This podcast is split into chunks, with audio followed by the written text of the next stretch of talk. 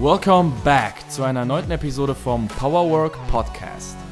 Dein Podcast für maximale Energie und Leistung am Arbeitsplatz. Herzlich willkommen auf dem Powerwork Podcast. Hier ist dein Gastgeber Marius Trunke und in dieser Podcast-Folge spreche ich mit Sportwissenschaftler Professor Dr. Stefan Geißler über das Thema gesunder Rücken und seinen Einsatz für die Fitness- und Gesundheitswelt. Falls du selbst Rückenschmerzen hast oder du Interesse hast, wie du präventiv gegen Rückenschmerzen arbeiten kannst, dann kann ich dir das Buch Gesunder Rücken von unserem Gast wärmstens empfehlen. Natürlich alles unten verlinkt. Bevor es in die Folge geht, möchte ich noch einmal kurz erklären, was ihr von uns im Jahr 2021 auf diesem Podcast erwarten könnt. Auf diesem Podcast werden alle 14 Tage Expertengespräche folgen, die dein Wissen über Gesundheit erweitern und dir Impulse geben, die Gesundheit in deinen Alltag zu integrieren. Wir zeigen dir, wie du deine Energie und Leistung durch verschiedene Komponenten der Gesundheit erhöhen kannst. Wenn du mehr von uns hören willst, dann abonniere diesen Podcast und freue dich alle 14 Tage über Einblicke in das Leben von unseren Gästen. Für mehr Informationen abonniere uns auch auf Instagram unter @powerworkprogram. Dort findest du nicht nur neue Podcast-Folgen, sondern auch Einblicke in unsere derzeitige Vision für den betrieblichen Gesundheitsmarkt.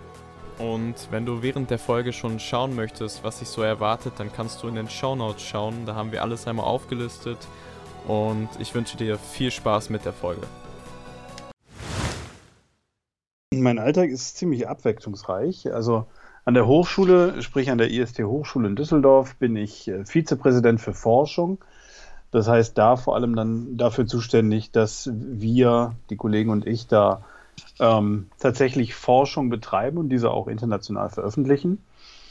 Dann bin ich aber auch noch Dekan des Fachbereichs Fitness und Gesundheit. Das heißt, ich muss auch noch gucken, dass quasi alle Studiengänge in unserem Fachbereich, das sind vor allem die Bachelor-Studiengänge Fitness und Health Management und den dualen Bachelor in Fitnesswissenschaften, aber auch die Masterstudiengänge. Da haben wir zum einen den Master in Sporttherapie und Gesundheitsmanagement und jetzt ab nächstem Semester auch noch neu den konsekutiven Master in Trainingswissenschaft und Sporternährung. Und dass das alles läuft und die Kollegen da gut koordiniert vorgehen, das ist im Prinzip auch noch in meiner Verantwortung. Also langweilig wird es nicht.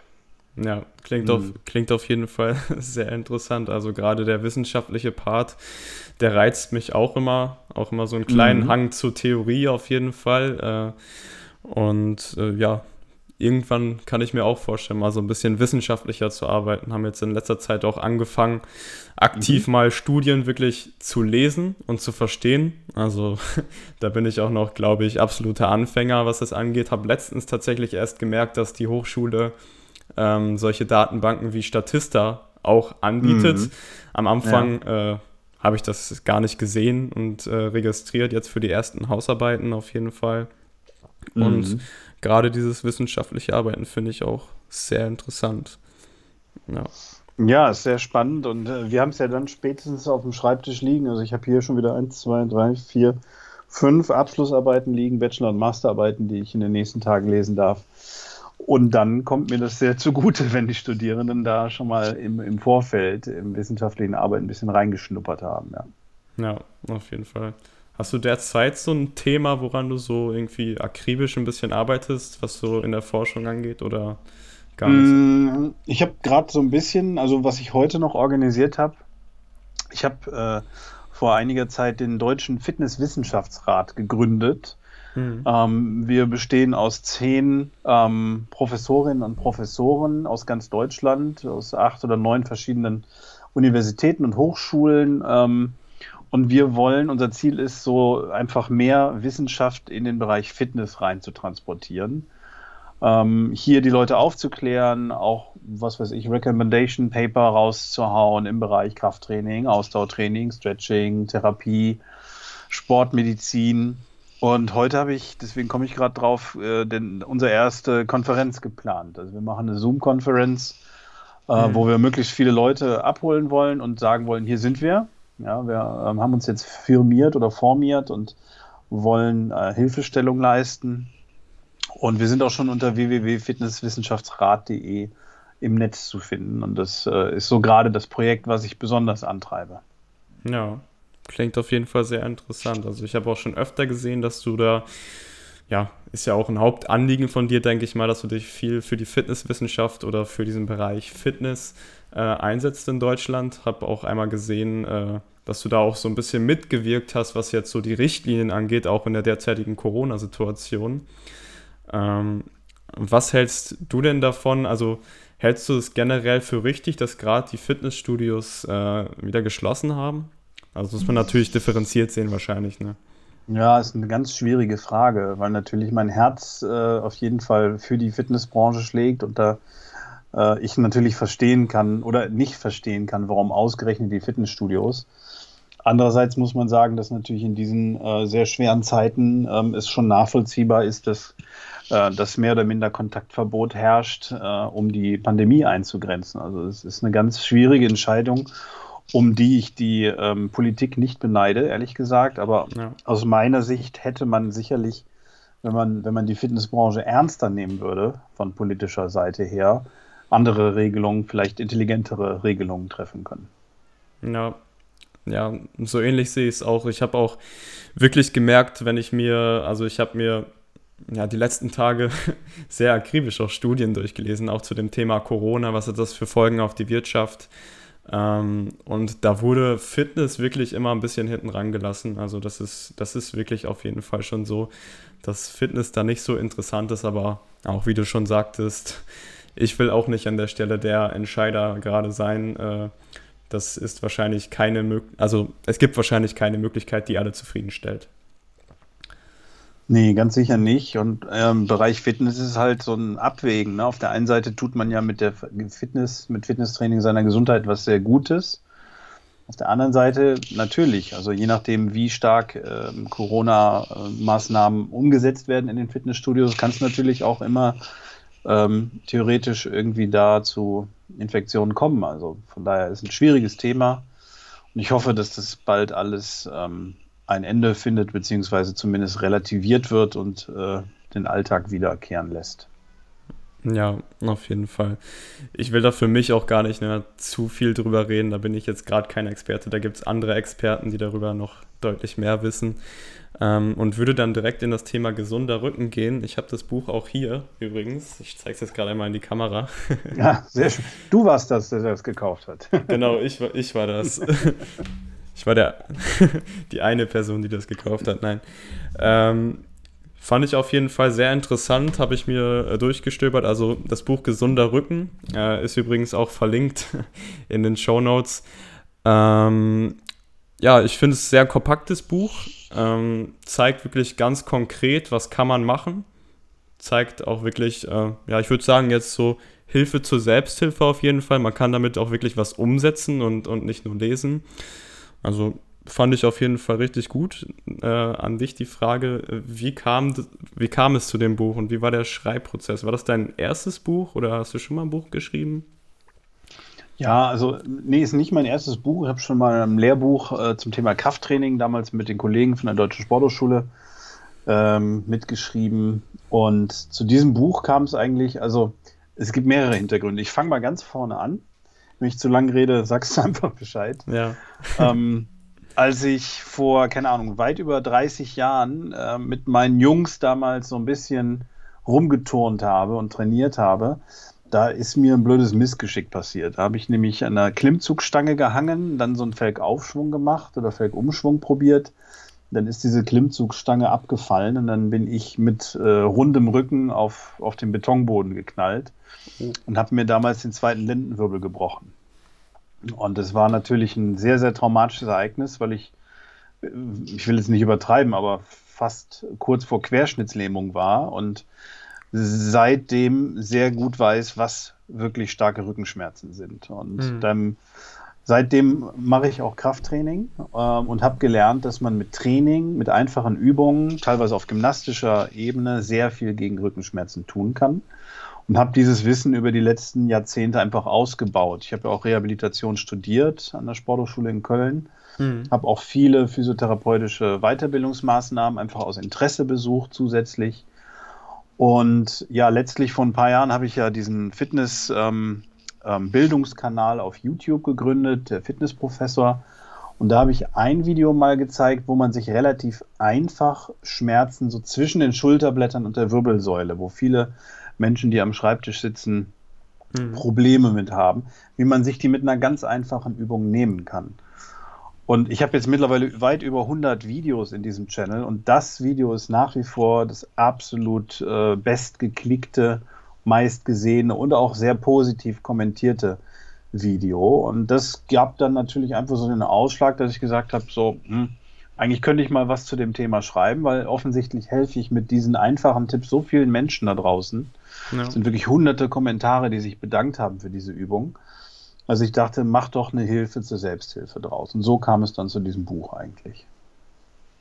Ja, auf jeden Fall eine sehr interessante Geschichte. Also ist auf jeden Fall meiner Meinung nach gelungen. Also ich selbst habe es angewendet, ich wollte gerade sagen leider, aber ich habe keine Rückenschmerzen und konnte es deswegen nicht nachempfinden, ob es dann besser wird. Aber ich, wie du gerade schon gesagt hast, die Resonanz war gut und dann sollte das auf jeden Fall auch ein gutes Buch sein. Was war denn zum Beispiel dieser Tipp für die Schulterblatt oder für Rückenschmerzen zwischen den Schulterblättern? Kann man das kurz einmal auch verbal nennen? Oder? Ja, ist nicht so ganz einfach. Das ist, also wer es sich anschauen möchte, wer das jetzt hört, einfach mal auf Fitnessprofessor bei YouTube gehen. Da ist es, glaube ich, direkt unter den Top-Videos oder das Top-Video. Da habe ich das mal mit einer Mitarbeiterin damals vorgemacht. Ich habe die ursprünglich aus dem Yoga geklaut, diese Übung. Das heißt, man verbiegt sich so ein bisschen und sieht am Ende aus wie so eine Brezel. Deswegen ist es ganz schwer. Verbal kriege ich das jetzt, glaube ich, echt nicht erklärt. Ja. Das muss man mal gesehen haben. Ist auch mit Bild hoffe ich, dass ich es im Buch einigermaßen mit so einer Bildreihe darstellen konnte. Aber am besten siehst du es immer noch im Video. Ja, okay. Dann lassen wir das hier mal verbal und dann einfach, wenn ihr... Ja, das wird schwierig. Ja, wenn ihr vielleicht als Zuhörer da Schmerzen habt, dann könnt ihr gerne mal auf YouTube Fitnessprofessor anschauen und dann unter dem Bereich Schmerzen zwischen den Schulterblättern irgendwie, ne? Ja. Genau. In dem Buch hast du da, also finde ich ganz interessant, ich weiß gar nicht, wie alt ist es jetzt? Das haben wir, ich habe das ja nicht alleine geschrieben, ich habe das mit einem sehr guten Freund zusammengeschrieben, der auch viele, viele Jahre Erfahrung in dem Bereich hat, dem Stefan Remmert. Und wir haben das vor 2 Jahren zu Ende geschrieben und so vor anderthalb Jahren ist es auf den Markt gekommen. Ja. Und wir haben das so ein bisschen aufgeteilt. Also wir haben vor allem versucht, auch nicht nur irgendwelche Bilder und Lösungen zu liefern, sondern auch die Hintergründe. Haben wir also auch wissenschaftlich gesehen so ein bisschen State of the Art reingebracht und versucht zu erklären, wieso, weshalb, warum funktioniert das, was wir da behaupten und das auch mit Quellen hinterlegt oder untermauert. Was ich auch für sehr wichtig halte, weil ich habe schon oft jetzt die Rückmeldung bekommen, danke, wir haben jetzt erst verstanden, dass ich keine Angst haben muss vor dem Rückenschmerz, sondern dass ich im Prinzip auch kognitiv dagegen arbeiten muss und nicht nur physikalisch oder physiologisch und das ist ja ein ganz entscheidender Punkt und deswegen sind wir froh, dass es so allumfassend geworden ist, dieses Büchlein und nicht nur Bilder, die helfen, sondern auch Text und der Aufbau ist letztendlich relativ, ich sag mal, pragmatisch. Wir haben so die Top 5, 6 Schmerzpunkte der Wirbelsäule markiert, so dass der Leser im Prinzip sagt, okay, genau da ist mein Problem und dann werden die nächsten Seiten aufklären, wie dieses Problem zu lösen ist. Mit jeweils entweder sogenannten Akutübungen, also Übungen, die ich machen kann, um diesen Schmerz wirklich sofort zu lösen oder zumindest zu lindern. Und danach eben mit Übungen, die ich präventiv machen kann, damit dieser Schmerz hoffentlich nicht wiederkommt. Ja. Ist auch ein unglaublich relevantes Buch, denke ich. Du hast es ja gerade bei dir schon aus der eigenen Erfahrung gesagt, dass du auch mit Rückenschmerzen zu kämpfen hattest oder vielleicht noch hast. Hast du noch regelmäßig Rückenschmerzen? Oder? Tatsächlich, gut, witzig, dass du fragst. Gestern ist es durch diese lange Corona-Fitnessstudio-Pause bei mir wieder ein bisschen hochgekocht, ja. Und ich bin aufgestanden, hatte wieder Schmerzen im unteren Rücken. Und dann bin ich bei uns an der IST Hochschule, wir haben ja ein eigenes Fitnessstudio, was leider auch zu hat, aber ich alleine darf ja rein. Und dann habe ich wirklich nur eine halbe Stunde Krafttraining gemacht und die Schmerzen sind weg.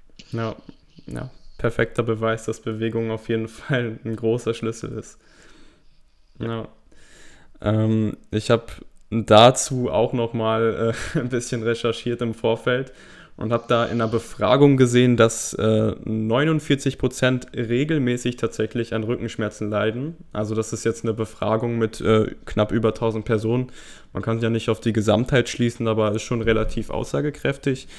Und dass nur bis zu 23% gar nicht Rückenschmerzen haben, also eigentlich wirklich fast gar nicht. Alle anderen haben entweder regelmäßig oder ab und zu mal Rückenschmerzen. Da ist dann die Frage, was sind die häufigsten Ursachen, also die meisten liegen wahrscheinlich auch so ein bisschen auf der Hand, für Rückenbeschwerden? Ja, das ist gar nicht so einfach zu sagen, weil ehrlich gesagt die meisten Ursachen bleiben immer im Dunkeln.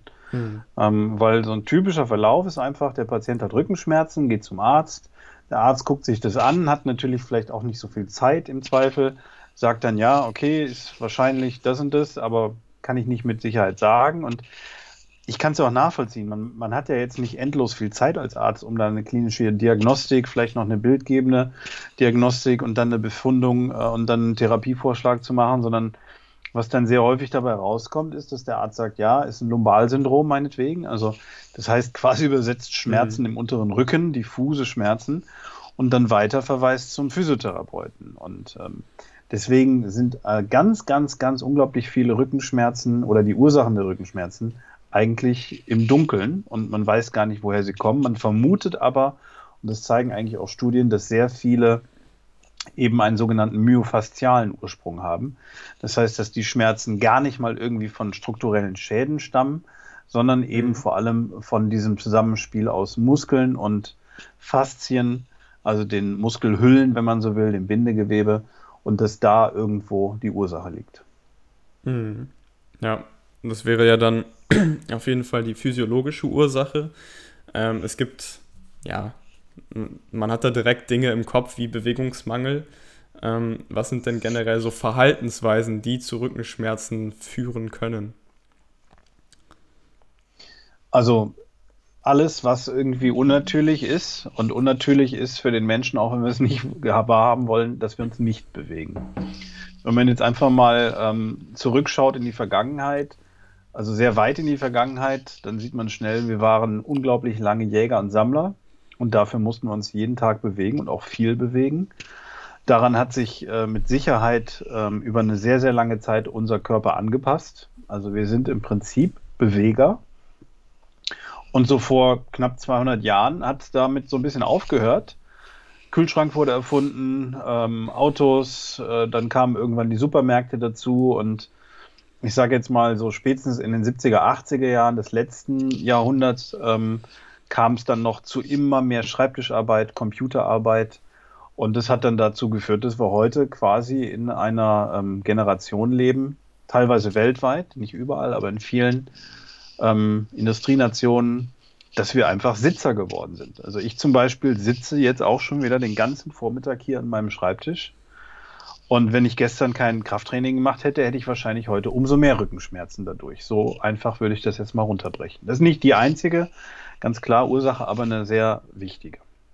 Ja, ich merke es auch immer wieder, gerade jetzt in dieser Fernstudentzeit, aber auch dann Online-Zeit generell, wenn man dann die ganze Zeit sitzt. Also letztens irgendwo gelesen, 12 Stunden am Tag sitzt so der durchschnittliche Deutsche, und das ist ja quasi schon 60-70%, eigentlich sogar mehr von der Zeit, in der man überhaupt wach ist. Und wenn man dann nicht mal was aktiv macht, dann ist es wahrscheinlich dann auch fatal gerade für generell viele Komponenten der Gesundheit. Mhm. Ja, jetzt beim Rücken ist dann die Frage, bei diesen unspezifischen Schmerzen, sind die dann auch direkt ein Problem, oder wie kann man das vielleicht bei sich selbst auch deuten? Mhm.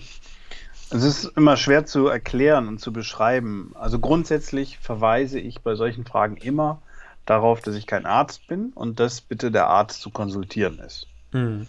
Ich habe aber ja eben gerade schon erklärt, wie dann häufig das Vorgehen beim Arzt auch abläuft. Also von daher ist es nicht ganz einfach. Wenn man aber zumindest ausschließen kann, dass keine strukturelle Schädigung vorliegt, wie jetzt, ich sag mal, ein akuter Bandscheibenvorfall etc., dann ist es, glaube ich, teilweise auch ein bisschen die Selbstverantwortung des Patienten, ein bisschen was auszuprobieren und zu schauen, was tut mir gut und was nicht. Das mag Wärme sein, das mag Bewegung sein, das mag auch vielleicht mal das Aufbrechen von allzu gewohnten Bewegungsmustern sein, ne? Langes Sitzen am Schreibtisch etc. Also das kann sehr vielfältig sein. Und Fakt ist einfach nur, dass wir sehr viel dagegen tun können. Und ich glaube, wenn wir so einen dumpfen Schmerz spüren, der vielleicht immer weiter wächst, dann ist das häufig ein Zeichen, nicht immer, aber häufig ein Zeichen dafür, da verhärtet sich was, ja, da verspannt sich was, da will was bewegt werden. Und wenn ich mich dann bewege und merke, es wird besser, ich glaube, das ist schon ein ganz gutes Zeichen. Also wenn man da ein gewisses Körpergefühl hat, eine gewisse Propriozeption, also seinen Körper spürt, dann kann das ganz gut funktionieren. Mhm. Ja. Wie wichtig ist da vielleicht auch die Komponente Mobilisation des Körpers, also die bewusste Wahrnehmung, hast du gerade auf jeden Fall auch schon gesagt. Wie wichtig ist zum Beispiel eine mobile Wirbelsäule für einen gesunden Rücken? Also, also wahrscheinlich wichtig. Mhm.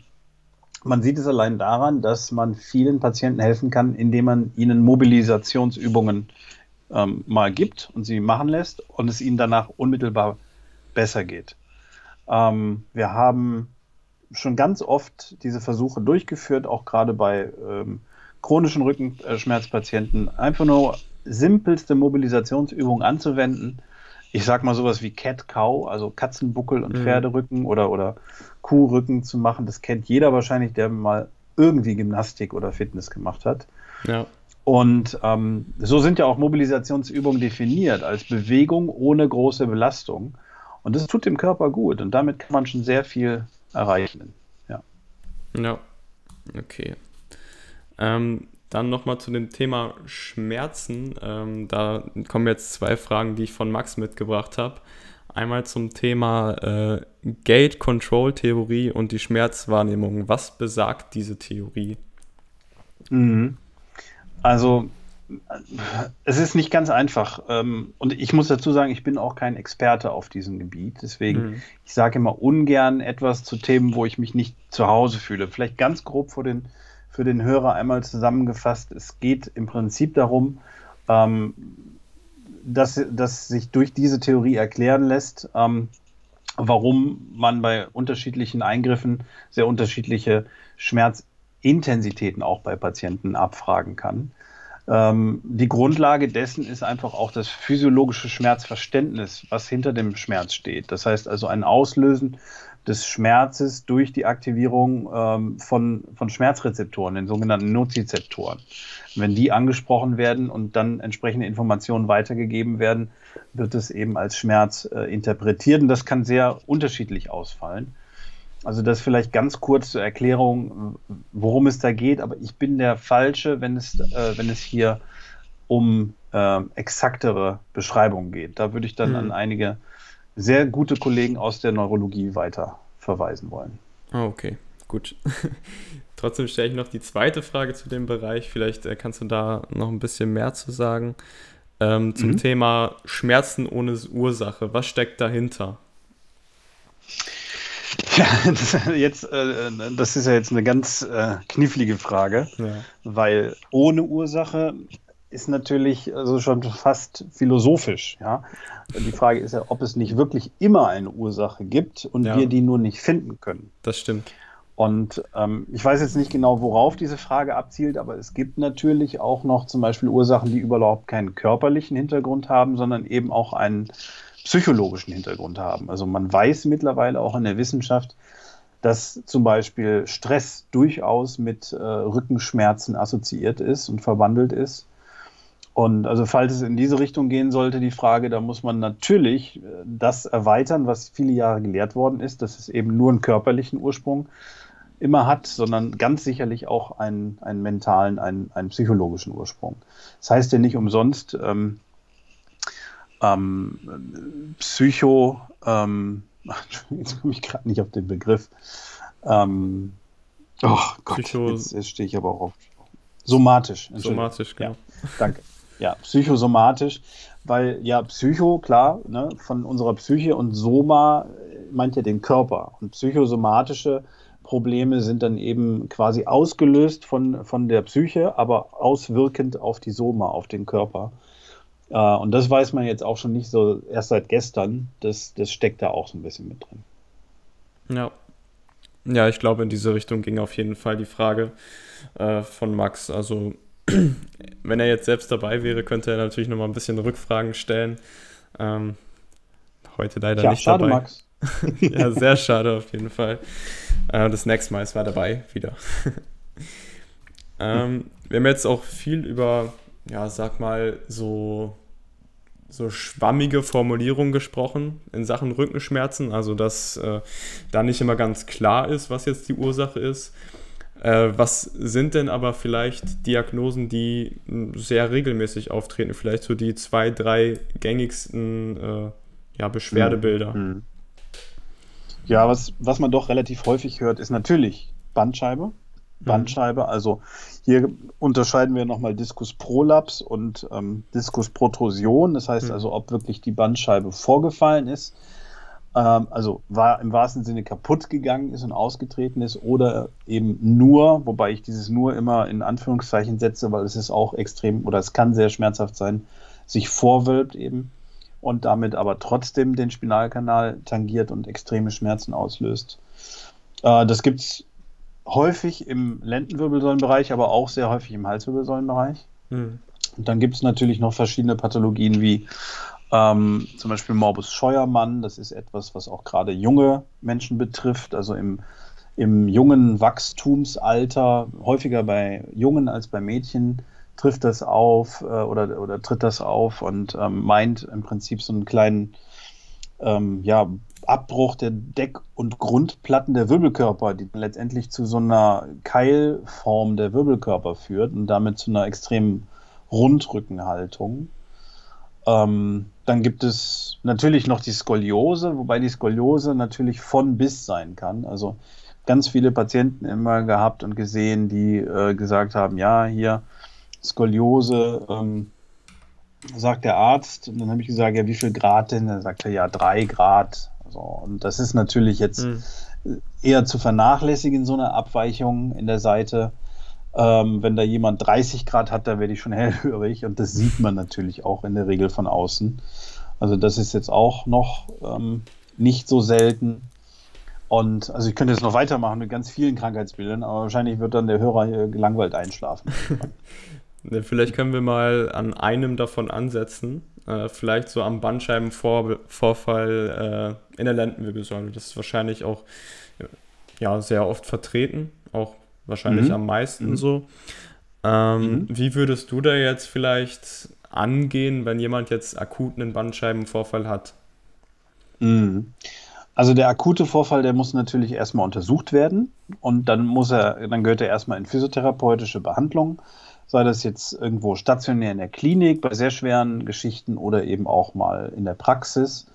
Aber da muss der Physiotherapeut erstmal vorgeschaltet werden, also vor uns in der Sporttherapie, um dem Patienten auch so ein bisschen die Verhaltensmaßnahmen zu erklären, worauf muss er achten, was tut ihm gut, was nicht. Auch das mit ihm zusammen ausprobieren zum Beispiel. Ja, und dann im späteren Verlauf macht es eigentlich in der Sporttherapie durchaus Sinn zu kräftigen. Diese Erfahrung haben wir vielfach gemacht. Kräftigen der Rumpfmuskulatur, aber auch kräftigen der Extremitäten. Hier speziell die unteren Extremitäten. Das heißt nicht nur Rumpf, sondern auch Hüfte, Oberschenkel scheint eine wichtige Rolle zu spielen. Und dann muss man tatsächlich immer noch von Patient zu Patient unterscheiden. Bei dem einen spielt dann auch ein Beweglichkeitstraining noch eine sehr wichtige Rolle, bei dem anderen eine nicht so starke Rolle. Also da würde ich jetzt ungern so die pauschale für alle Gleichlösung präsentieren, sondern da muss man wirklich nochmal interindividuell schauen. Ja, auf jeden Fall. Mir kam da jetzt gerade im Kopf so Übungen, die eigentlich jetzt für, wenn wir bei dem Beispiel bleiben, für die Bandscheibe eher ungünstig erscheinen. Zum Beispiel, wenn ihr jetzt schon langsam wieder ein bisschen was aufgebaut habt, sind dann Übungen wie zum Beispiel Kreuzheben oder zum Beispiel irgendein vorgebeugtes Rudern, wo der Rücken dann auch nicht so stabilisiert ist von sich, von irgendeiner Stütze. Sind die dann auch praktikabel oder sollte man da eher komplett sagen, lieber gar nicht machen? Mhm. Also aus meiner Sicht sind das Übungen, das sollte sogar Ziel sein, dass ich den Patienten wieder dahin bekomme, weil wenn ich mir jetzt einfach mal das Kreuzheben anschaue, ist ja nichts anderes als, wenn wir es mal böse sprechen, einen schweren Gegenstand rückengerecht hochheben. Ja. Und das sollte ja eigentlich Ziel sein des Ganzen, weil was wäre die Alternative, dass er oder sie nie wieder irgendwie einen Kasten Wasser hochheben könnte? Das ist ja keine Lebensqualität.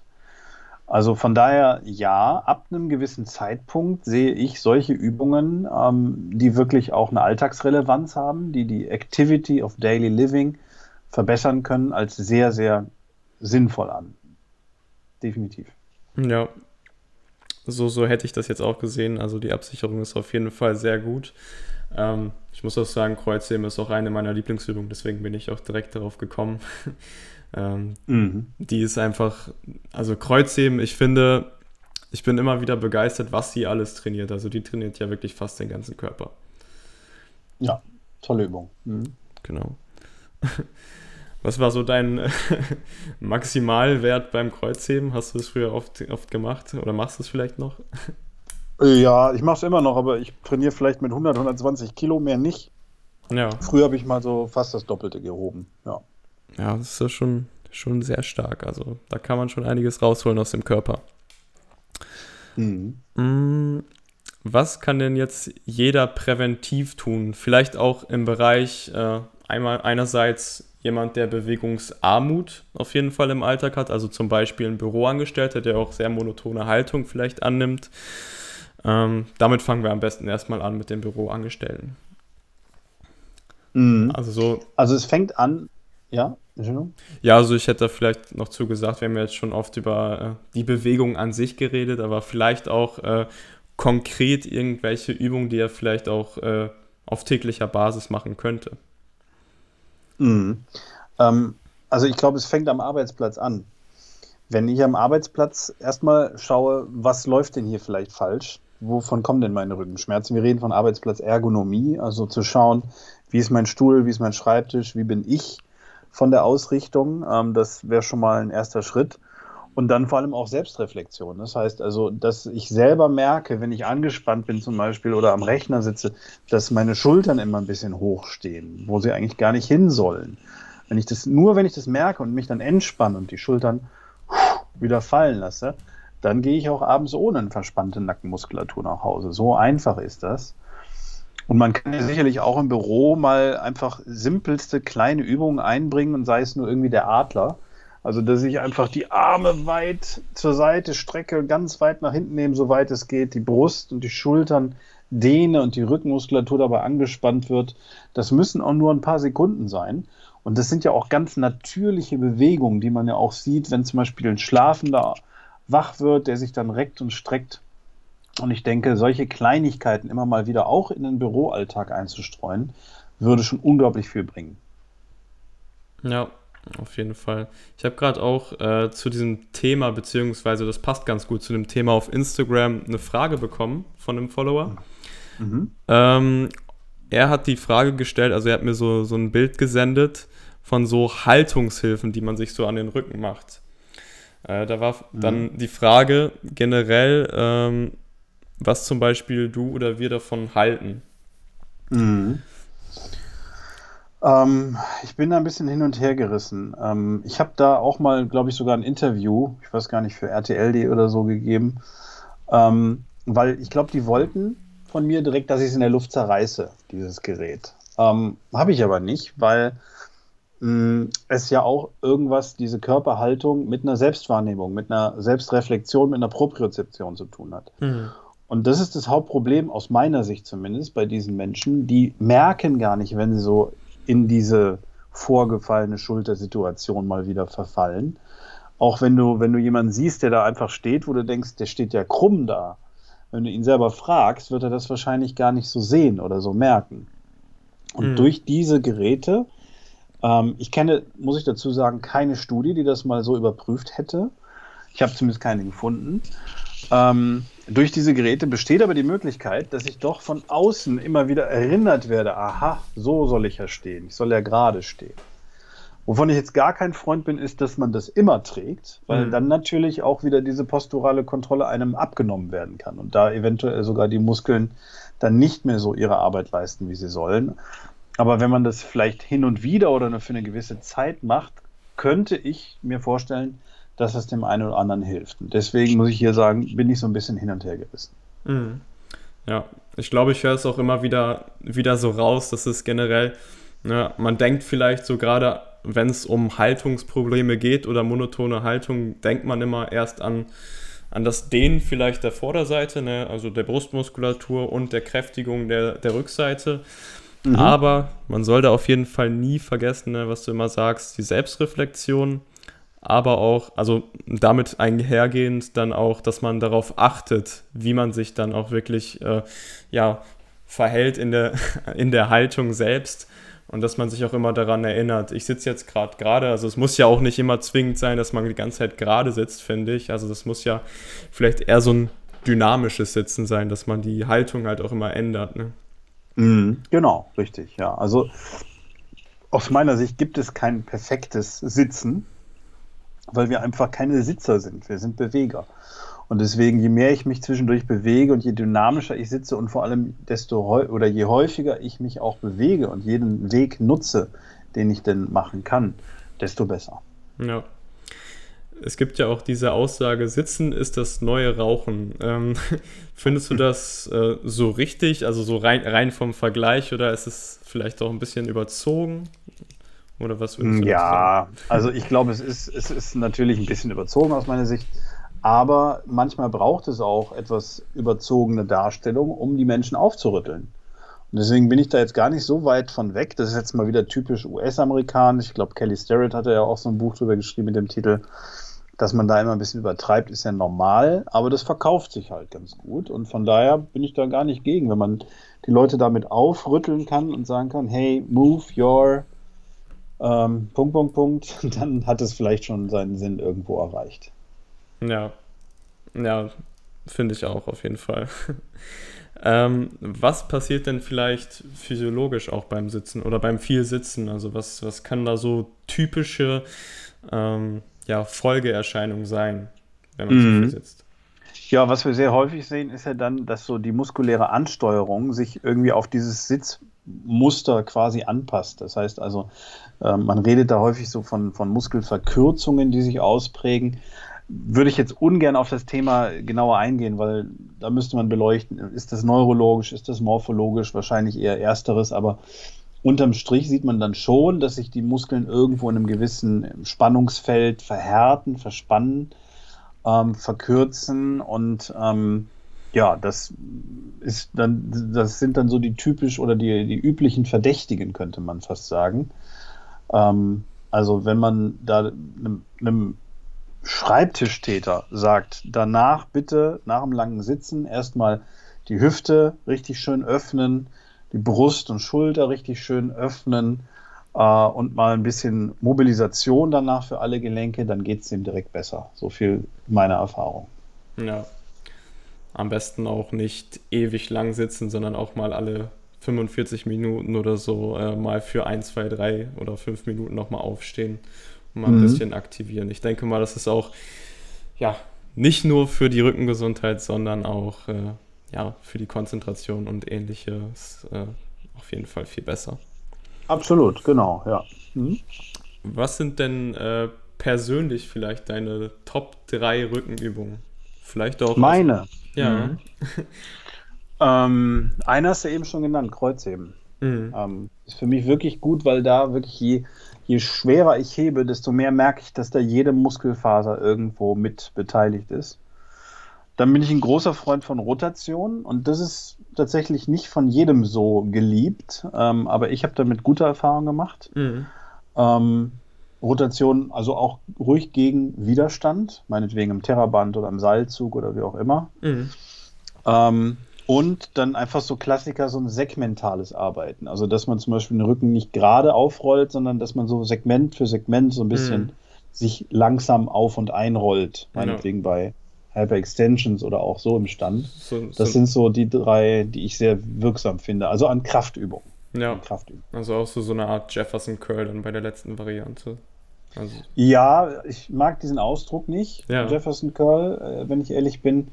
Aber ja, wenn ich dann die schwere Kettlebell weglasse, ja, kann man durchaus machen. Ja, okay. Also hätte ich tatsächlich gar nicht an diese beiden Übungen jetzt gedacht. Also Kreuzheben hätte ich damit gerechnet. Ich hätte dann aber mit zwei anderen Übungen gerechnet. Aber ja, es sind auf jeden Fall sehr gute, kräftigende Übungen, auch gerade um die Wirbelsäule herum, ne? Mhm, ja, genau. Und, wobei man hier sagen muss, dass ja Kraft nicht alles ist, ne? Also es gibt halt auch Patienten, denen tust du damit dann keinen Gefallen, weil die ohnehin schon so einen hohen Tonus haben und so verspannt sind. Den tust du vielleicht dann eben mit Dehnung einen größeren Gefallen oder mit reiner Mobilisation oder mit einem Faszienrollen oder was auch immer. Und deswegen tue ich mich immer so schwer, wenn ich so allgemeine Empfehlungen geben muss, weil eigentlich muss das wirklich immer individuell angepasst werden. Ja. Auf jeden Fall. Ich überlege gerade, was so meine drei Lieblings-Rückenübungen wären. Also auf Platz 1 würde ich sagen, auf jeden Fall auch Kreuzheben. Auch wenn es, ja, für mich ist eine Ganzkörperübung. Natürlich in die Beine muss es auch so ein bisschen mit reingerechnet werden, wenn man zum Beispiel ein Training plant. Ansonsten tatsächlich in letzter Zeit so eine Entwicklung, dass ich eine große Liebe zum Lattzug einfach hat, weil man da so schön in die Vorspannung geht und dann den Muskel auch richtig schön spüren kann. Und vielleicht als dritte Übung, also ich schaue dann immer so aus allen Richtungen, ja, vielleicht tatsächlich die Chest-Supported Rows oder auch Seal Rows genannt, wo man sich so auf eine Bank legt und dann, ich mache es tatsächlich aber mit Kurzhantel, nicht mit einer Langhantel, weil ich dann irgendwie noch eine schönere Führung habe. Und ja, da merke ich dann nochmal die mittlere Muskulatur, also den Trapezius nochmal richtig gut. Also die Kombination, die kann man auf jeden Fall mal ausprobieren, auch wenn jetzt gerade vielleicht die meisten Übungen für die meisten nicht ausführbar sind, weil gerade das Fitnessstudio nicht aufhat, aber ich habe das Privileg, ein Home-Gym zu haben und ich möchte jetzt auch nicht zu weit neidisch machen, aber auf jeden Fall sehr gute Übung, die drei. Ja, toll, absolut, bin ich bei dir. Trainierst du denn noch regelmäßig? Also du hast ja gerade schon ein bisschen gesagt, ein bisschen weniger geworden.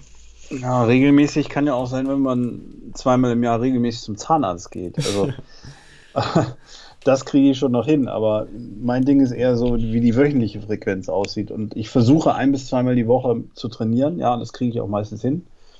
Aber es ist nicht so ganz einfach, weil bei den vielen Sachen, die ich beruflich mache, dann habe ich auch 2 kleine Kinder zu Hause und die freuen sich auch, wenn der Papa da ist. Ja. Und ich bin, muss ich ganz ehrlich sagen, auch keiner, der noch um 10 Uhr abends ins Fitnessstudio fährt. Das mache ich nicht. Also ich versuche es und es klappt auch ganz gut. Also ich glaube, ich kann immer noch mehr Last heben als der normale Durchschnittsmensch. Aber ich würde mir wünschen, dass es wieder mehr wäre. Ja. Ja, ich weiß tatsächlich bei mir auch nicht, ob ich, also ich wünsche es mir, aber ich weiß nicht, ob ich in 20 Jahren noch, vermutlich werde ich nicht so trainieren wie jetzt gerade. Ich denke mal, die Prioritäten verschieben sich dann auch in verschiedene Richtungen. Aber mal sehen, vielleicht ja doch. Mir kam gerade noch was im Kopf, was ich auch mal gesehen hatte bei dir. Das Men's Health Camp, da würde mich mal gerne interessieren, ich weiß nicht, ob du das alles sagen darfst, was da so gemacht wird oder was da so deine Funktion überhaupt ist. Also ich habe das Camp erfunden vor 10 Jahren und geleitet. Wir haben da alles Mögliche an Sport gemacht, also jeden neuen Trend, den es immer wieder gab über die letzten 10 Jahre. Wir waren, glaube ich, die ersten, die auch damals TRX mitgenommen hatten und aus den USA, dann der deutsche Anbieter von TRX war dabei und also wir haben da echt immer viel Spaß gemacht, erst in Griechenland, dann später in Andalusien. Das war echt eine schöne Zeit. Die Zeit ist aber jetzt vorbei. Also das Men's Health Camp mache ich nicht mehr, weil die einfach jetzt zu Corona-Zeiten weitermachen wollten. Da habe ich gesagt, nee, halte ich für keine gute Idee, ich bin da raus. Und deswegen habe ich jetzt da mit diesem Camp nichts mehr zu tun. Ja.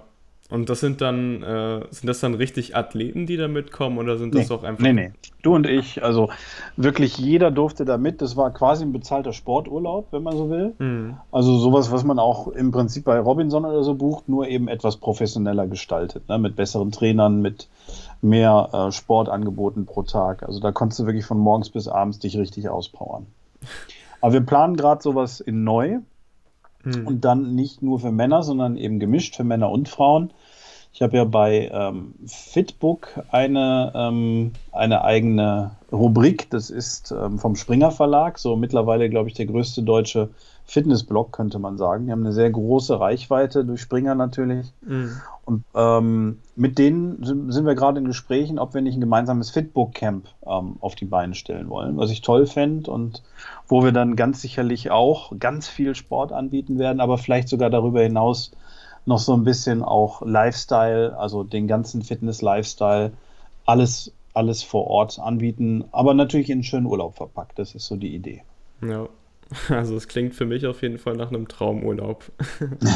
Ja, hoffe ich, ja. Also es ist auch immer sehr schwierig, dann im Urlaub mal gar keinen Sport zu machen. Also das ist zwar nicht so schlimm, wie man immer denkt, aber wenn man sonst regelmäßig seinen Sport durchzieht, aber man hat ja dann auch so eine gewisse Sucht, wenn man sie erstmal aufgebaut hat. Oder so. Wohl wahr. Eine gesunde Sucht, sage ich mal. Ja, absolut die beste, die ich mir vorstellen kann, ja. Man sollte sich von den Dingen süchtig machen, die einen weiterbringen und die einem Spaß machen. Mhm, genau. Dann fernab vom Training noch die Frage an dich: Was war für dich persönlich dein größter Erfolg? Ja, meine beiden Söhne. Das ist auf jeden Fall eine gute Antwort. Ja, kurz und knapp. Also ich habe beruflich super viel erreicht, aber all das ist eigentlich völlig egal und wurscht, wenn man das mit seinem privaten Glück, in meinem Fall mit meinem Familienglück vergleicht, ist das alles egal. Ja, auf jeden Fall. Was möchtest du vielleicht noch erreichen? Ja, also erstmal schauen, dass die gut groß werden und auf eine gute Bahn bringen. Und beruflich, ja, ich habe ja eben eingangs schon mal erklärt, dass ich so ein paar Projekte habe. Eins davon ist dieser Fitnesswissenschaftsrat. Also ich möchte wirklich da viel für die Fitnessbranche generell tun, dadurch auch versuchen, politische Arbeit zu machen und die Fitnessbranche auch vor der Politik in ein besseres Licht zu stellen und deren Wert dort klar zu machen. Und vielleicht auch so ein bisschen für Ordnung sorgen auf dem Fitnessmarkt, weil da ist schon noch viel Unkraut, was wächst. Das bedeutet also, jeder Hinz und Kunz darf ja da im Prinzip sich Trainer nennen und das finde ich nicht gut. Ich finde, da gehört eine solide Ausbildung vor, die auch nur von akkreditierten Anbietern durchgeführt werden sollte. Und dafür werde ich auch politisch kämpfen weiter in den nächsten Jahren. Mal gucken, wohin das führt, aber ich probiere es. Ist auf jeden Fall in eine gute Richtung, die wir auf jeden Fall auch, ja, fände ich sehr cool, wenn du da was bewegst. Dann noch eine Frage: Was braucht der Mensch deiner Meinung nach gerade in dieser Zeit am meisten? Ein positives Mindset, glaube ich, dass man versucht, immer das Glas halb voll zu sehen und nicht halb leer. Das ist, glaube ich, das alles Entscheidende. Weil natürlich kann man sich diese Zeiten schlecht reden, ne? Ich gucke jetzt aus dem Fenster und ich sehe gerade hier graues Wetter, Regen, kein Mensch draußen auf dem Platz, weil Corona wahrscheinlich. Das kann man sich sehr schlecht reden. Ich kann aber auch sagen, dass ich hier gerade in einer tollen Wohnung mit einem großen Balkon und einer tollen Familie im Nebenzimmer sitze. Also ich glaube, die Sicht der Dinge, da sollten viele mal drüber nachdenken und dann lieber wirklich das halbvolle Glas wählen. Ja. Ist auf jeden Fall immer eine Frage der Perspektive. Also für dich persönlich, hat Corona auch einiges verändert oder vermutlich für jeden? Ich glaube auch, dass es für die ganze Welt eine krasse Umstellung bedeutet. Aber ich glaube auch, dass nicht nur negative Dinge dadurch passieren. Ich meine, über die vielen Toten und die vielen sozialen Nichtkontakte und so müssen wir nicht reden. Ja. Aber ich glaube auch, dass wie alles, immer wie jede Medaille zwei Seiten hat und allein, dass die Menschen mal mehr zu schätzen wissen, was sie haben und auch drüber nachdenken, was sie so machen und auch konsumieren und ob sie fliegen und nicht und etc. pp. Ich glaube, das kann auch immer was Gutes bedeuten. Also von daher auch hier wieder Glas halb voll. Ja, also ich wünsche mir auf jeden Fall, dass alle als Menschheit zusammen, wir in Deutschland, aber auch generell alle auf der Welt es jetzt schaffen, erstmal Geduld zu haben, ein Durchhaltevermögen aufzubauen oder zu bewahren. Und dann, diese Krise jetzt nicht als Anlass dafür sehen, sich gegenseitig irgendwie anzumaulen oder irgendwie in Extremen zu bekriegen, verbal, durch verschiedene Meinungen. Ich hoffe einfach, dass wir als Gesellschaft da gut rauskommen und dann neue Zeiten gestalten können. Ja, das hoffe ich genauso, da bin ich ganz bei dir. Ja, ich hätte tatsächlich gedacht, dass diese Fragen, die ich mir alle aufgeschrieben habe, sogar noch länger dauern. Wir haben jetzt 52 Minuten Gespräch. Wir müssen jetzt nicht unnötige Fragen noch stellen, aber... Nein, alles gut. Also ich habe mich jetzt auch nicht abgeschnitten gefühlt und ich hoffe, dass der Hörer auch ein bisschen was mitnimmt. Ja, das hoffe ich auf jeden Fall auch. Ich bedanke mich auf jeden Fall sehr bei dir, lieber Stefan. Sehr gerne. Dass du hier bei uns auf dem Powerwork Podcast gesprochen hast. So, das war's mit der heutigen Folge. Heute eine etwas längere Folge als sonst. Ich bedanke mich bei dir, lieber Stefan, für das sehr lockere Gespräch. Hat Spaß gemacht und vielen Dank auch dir, lieber Zuhörer, liebe Zuhörerin, dass du bis jetzt dran geblieben bist. Schau gerne bei Stefan Geißler vorbei. Alle Kanäle sind in den Shownotes verlinkt.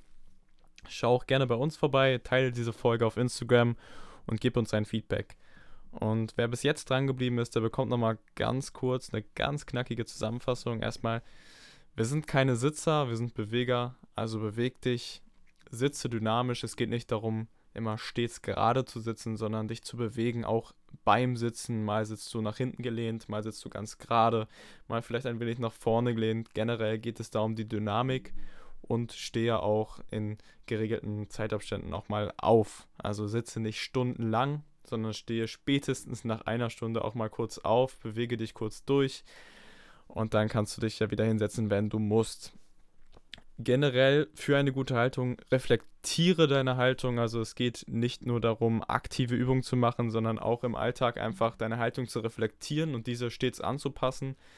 Ich würde sagen, um eine gute Haltung zu generieren, geht es auf der einen Seite Dehnübungen für die Bereiche, die gedehnt werden müssen. Ja, wenn wir jetzt mal von dem Typischen gehen, dass man nach vorne neigt, dann wäre es die Brust aufzudehnen, durch Dehnübungen der Brust, und den Rücken zu kräftigen, vor allem auch die tiefe Rückenmuskulatur, und dann deine Haltung zu reflektieren, also immer zu schauen, wie sitze ich gerade, und dich immer daran zu erinnern, okay, ich gehe jetzt lieber in diese Haltung, das wird mir noch viel mehr bringen als die Übung an sich.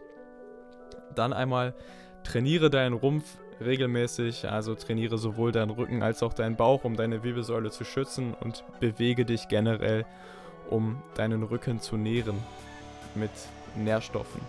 Und falls du dich fragst, was soll ich denn jetzt machen, dann schreib uns gerne auch auf Instagram und wir gehen in einer individuellen Nachricht nochmal auf deine Fragen ein.